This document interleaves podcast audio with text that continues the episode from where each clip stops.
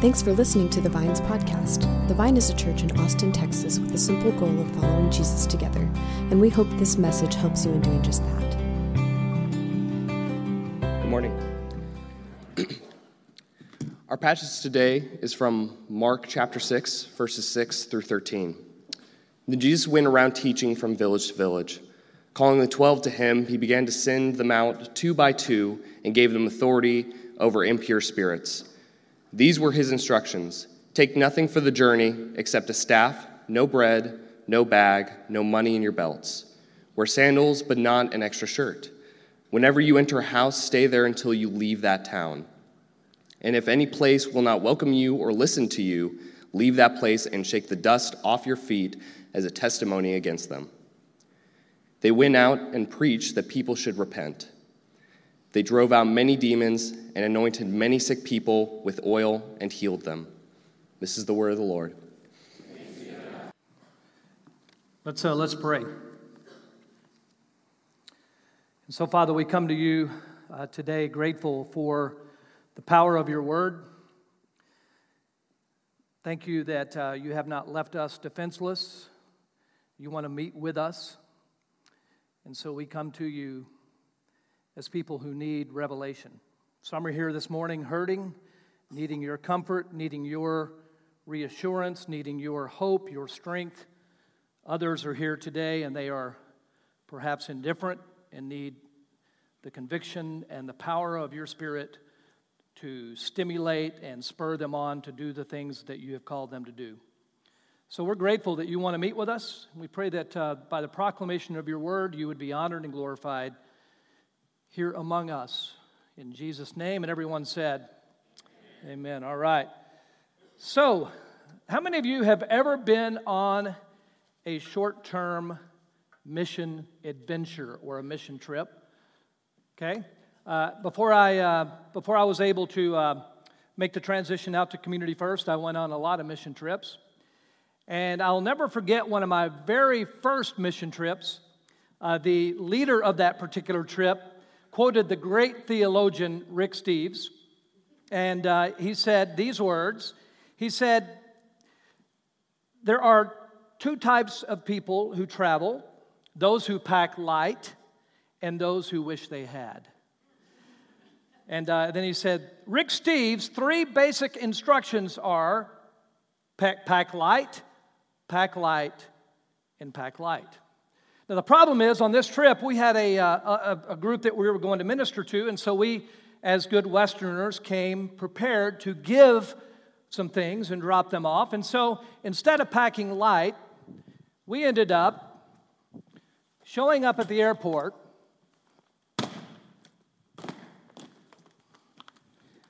with just a lot of stuff. And I got to tell you, man, when we came to check in at the counter there, we put the bags on the scales, and just about every one of us was over.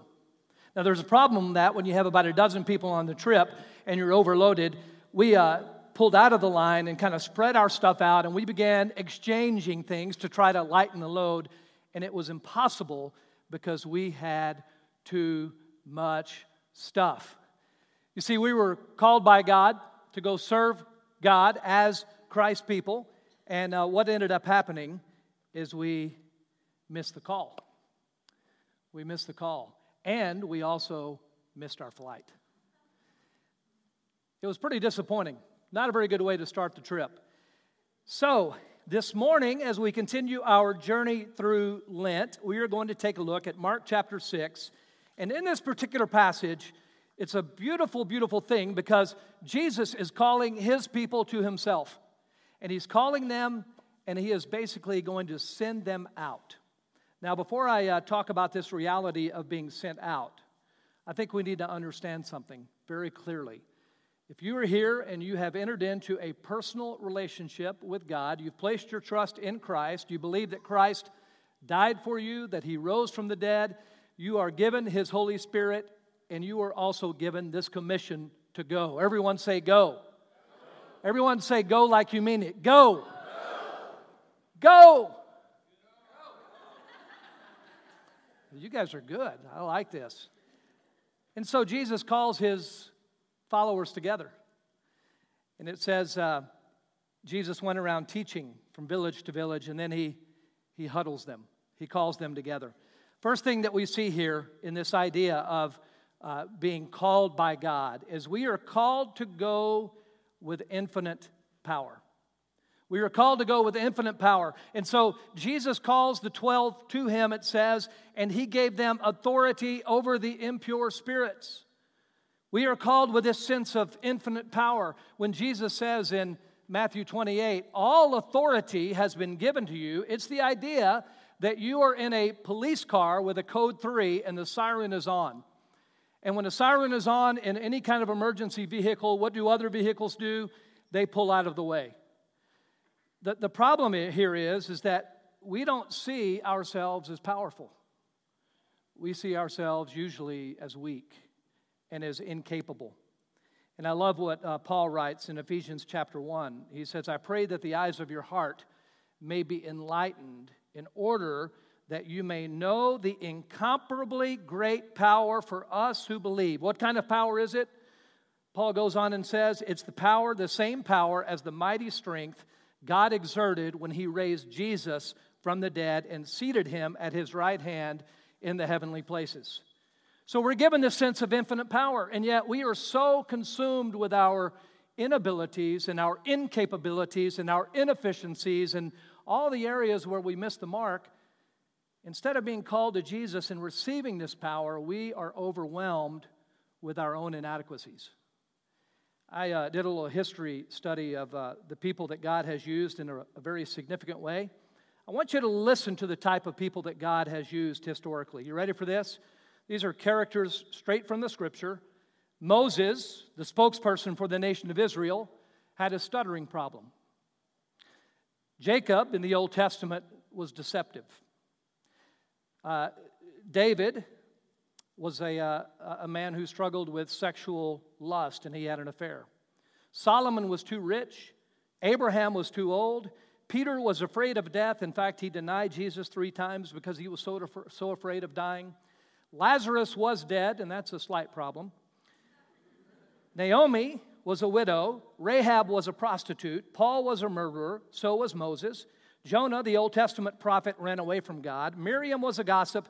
Gideon and Thomas both doubted. Jeremiah was a bullfrog. Just kidding. For all you 1970s music fans, thank you. Jeremiah was a prophet, and he was depressed and suicidal. Elijah got burned out. John the Baptist was a loudmouth. Martha was a worrywart. Mary was lazy.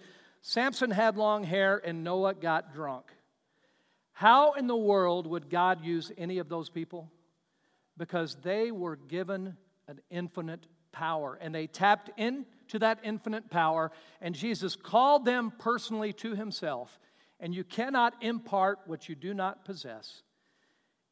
And they were sent out. They were commissioned. Sent. That word send, by the way, in Mark chapter 6, verse 17, is the Greek word that we get for apostle, apostello. It's the idea of sending someone with a special commission to represent another and accomplish his work. And so Jesus gave his 12 men this apostolic authority, this divine ability to do the job that he sent them to do. They were not of their own. They received this infinite power, and they were sent out. How were they sent out?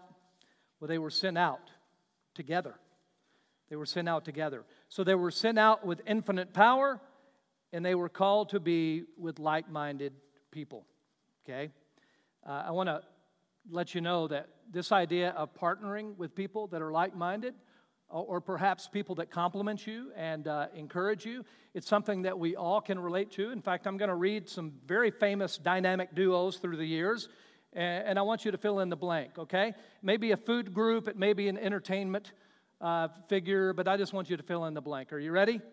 Batman and peanut butter and macaroni and Tom and Jerry. All right, here's a modern day one for you young people. SpongeBob and not SquarePants. SpongeBob and Patrick. These duos reinforce the reality that we are better together. And so the apostles were sent out with this infinite power, realizing it wasn't about them. They were sent out with this understanding, 2 by 2, that they needed each other. It was not a solo endeavor. And I love what Ecclesiastes says. It says, 2 are better than 1 because they have a good return for their labor. If either one of them falls down, one can help the other up. And here's what it says. Don't miss this. But pity anyone who falls and has no one to help them up. And so these men were sent out with this power that Jesus invested in them to do the miraculous, and they were sent out as partners.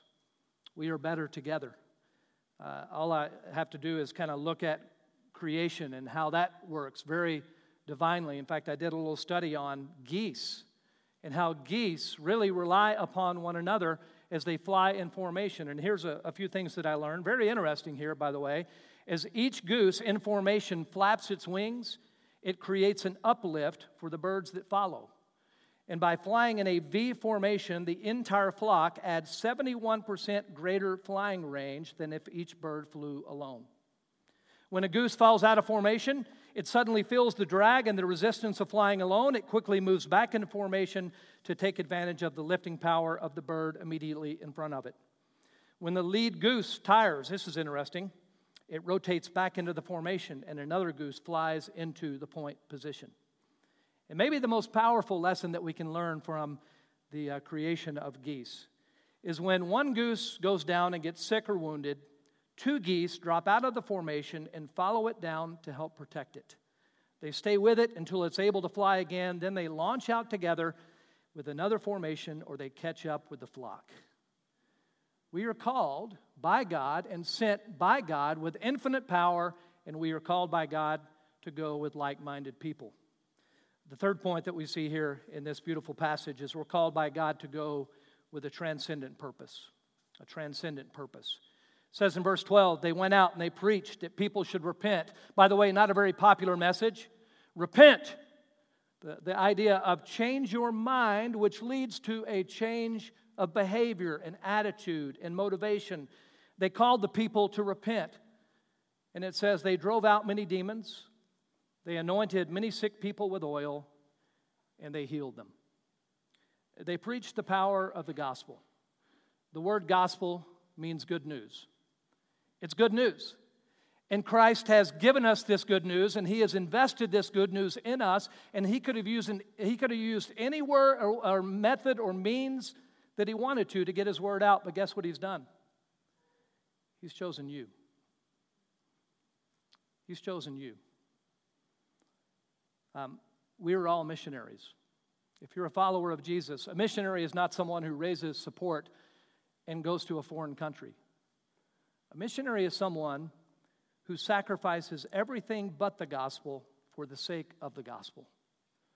And so if you are a student and you have placed your trust in Christ, you are a missionary. You are sent by God for the purpose of helping people understand who Jesus is. And so you may be a student, okay? That's your disguise, that's your front, but you're a missionary. You are sent on mission with God, called by God. If you're a business person, God's given you influence. He's given you gifts and talents and abilities. It's not just a job. It's an opportunity for you to go into that place where you call work and use the influence that God has entrusted to you so that other people might have an opportunity to know and experience the greatness of Christ. Maybe you're here and you're a mom and you're thinking, good heavens, all I do is watch SpongeBob all day long. Guess what? You're a missionary. God has sent you on mission to invest in the next generation. And what you're doing is not in vain.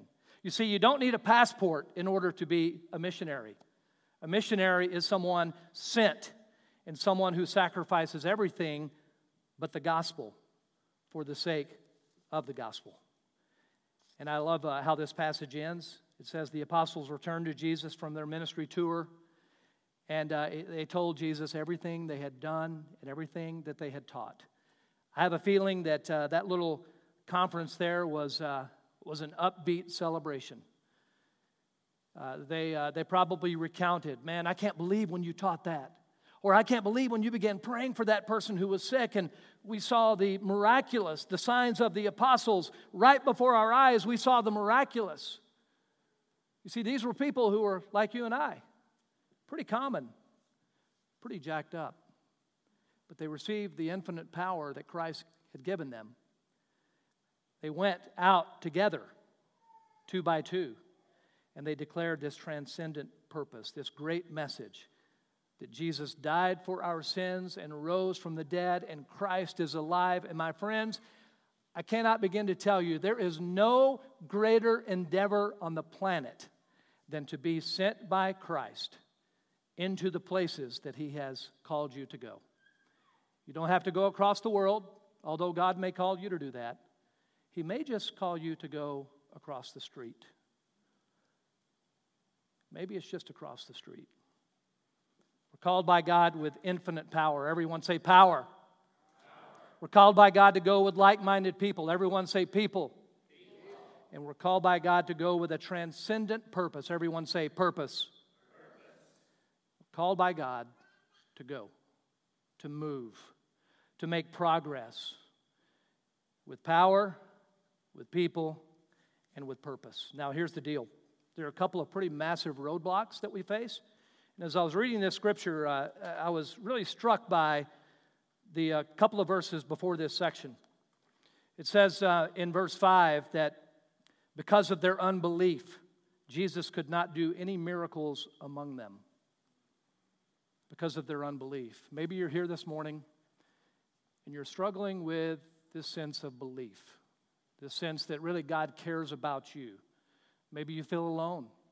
Maybe you feel inadequate or inferior. The opposite of unbelief is faith. Hebrews chapter 11 says, faith is the assurance of what we hope for, and it's the conviction of what we cannot see. And then it goes on in Hebrews and says, without faith, it's impossible to please God. And so unbelief is a pretty big deal. Maybe you're here this morning and you're thinking, man, I don't know if I believe this or not.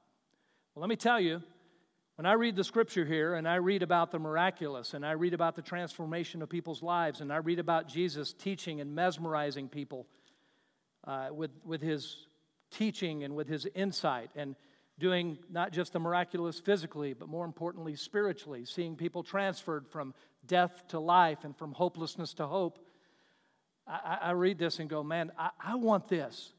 I want in on this action. God's saying, I want you to go, but I want you to have faith, not in what you can see, but what you can't see, in the unseen, which is why Scripture says, set your mind on things that are above, not the things that you can see and experience, but on things that are happening in the heavenlies. So unbelief is an obstacle. And I was thinking about the other roadblock, the other obstacle that prevents us from going. Unbelief is one, but another is this right here. It's our stuff. I don't know if you're like the Freeman family, but we have a lot of stuff. And that's kind of the American deal, right? You accumulate. And I think all of us, if we're gut level honest, would acknowledge, man, we have a lot of stuff here. And this stuff can weigh us down and can prevent us from going. And what God is saying is,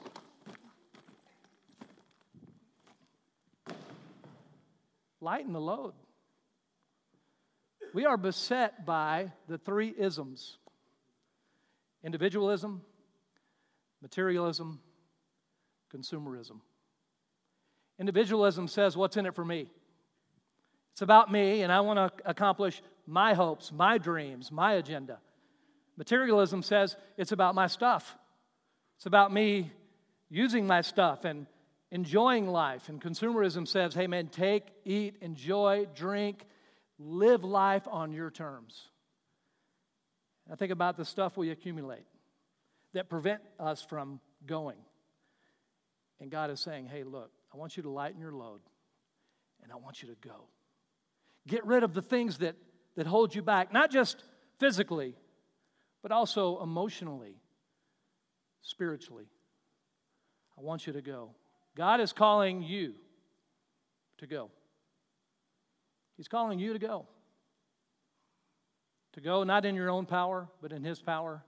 To go not by yourself, but to go with like-minded people. And to go to declare the greatest message on the planet, that Jesus is alive, He's changing lives, and He has given us that transcendent purpose and calling so that we can be sent. Would you pray with me?